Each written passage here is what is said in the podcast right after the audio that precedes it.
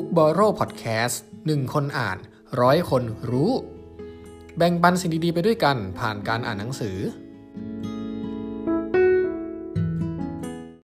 สวัสดีครับ คุณอยู่กับยอดผู้ร่วมก่อตั้งเพจ Book b o r r o w ครับ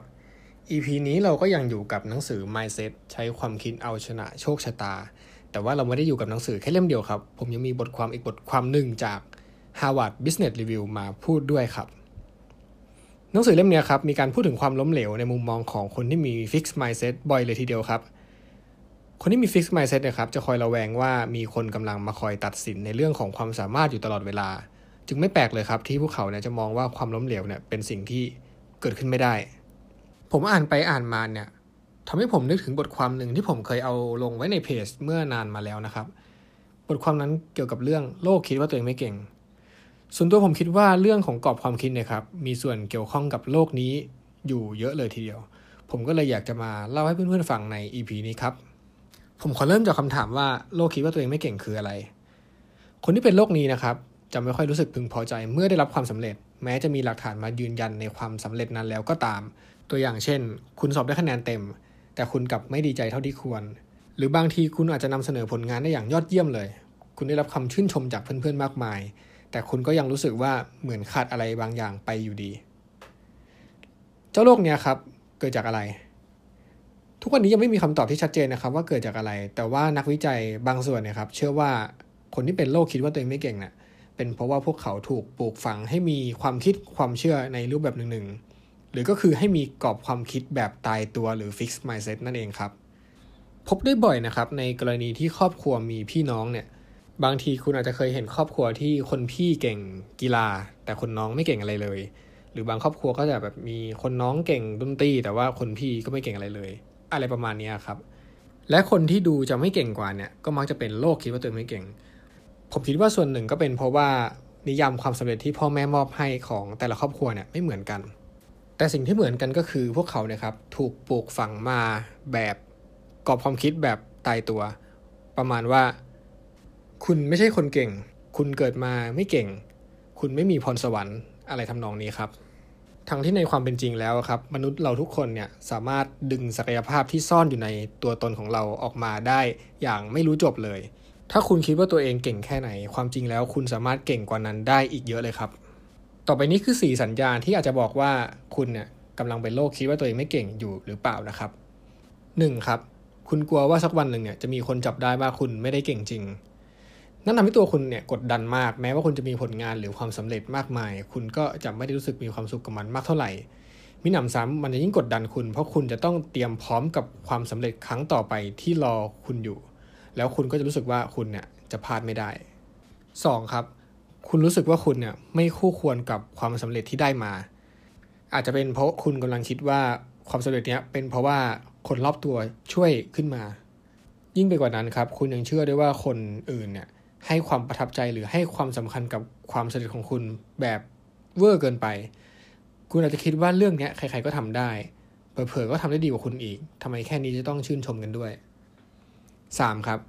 คุณคิดว่าความสำเร็จที่ได้มาเนี่ยครับเป็นเรื่องบังเอิญ การที่คุณสำเร็จมาได้เนี่ยเป็นเพราะโชคชะตา เป็นเพราะความบังเอิญ เพราะความช่วยเหลือจากคนนู้นคนนี้ แต่ไม่เพราะอะไรก็ตาม คุณจะไม่คิดเลยว่าความสำเร็จนั้นอะเกิดมาจากความสามารถของคุณจริง ๆ และสุดท้ายครับข้อ 4 คุณคิดว่าความสำเร็จเนี่ยไม่ใช่เรื่องใหญ่โต โดยคุณมองว่าความสำเร็จบางอย่างของคุณเนี่ยเป็นเรื่องเล็กน้อย จนคุณเองก็รู้สึกว่าแบบเนี้ยไม่ควรเรียกว่าความสำเร็จด้วยซ้ำถ้าคุณสังเกตดีๆนะครับ คุณจะพบว่า 4 ข้อที่ผมพูดไปเนี่ยล้วนเกี่ยวข้องกับกรอบความคิดแบบตายตัวทั้งนั้นเลย และการคิดแบบนี้ก็จะมีแต่ทำให้เรารู้สึกไม่มีความสุข รู้สึกว่ายิ่งไปกว่านั้นนะครับ เราก็จะไม่ได้พัฒนาตัวเองได้อย่างเต็มที่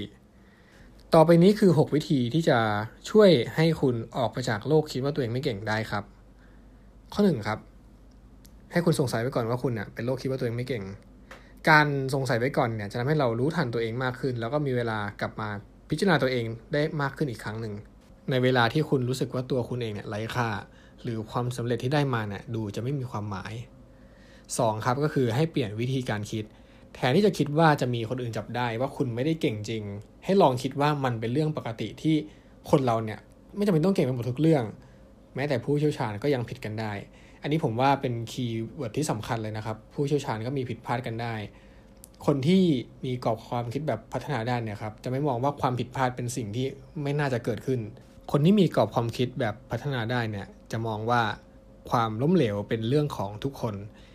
ในทำนองเดียวกันก็คือความพยายามเนี่ยก็เป็นเรื่องของทุกคนเหมือนกันครับ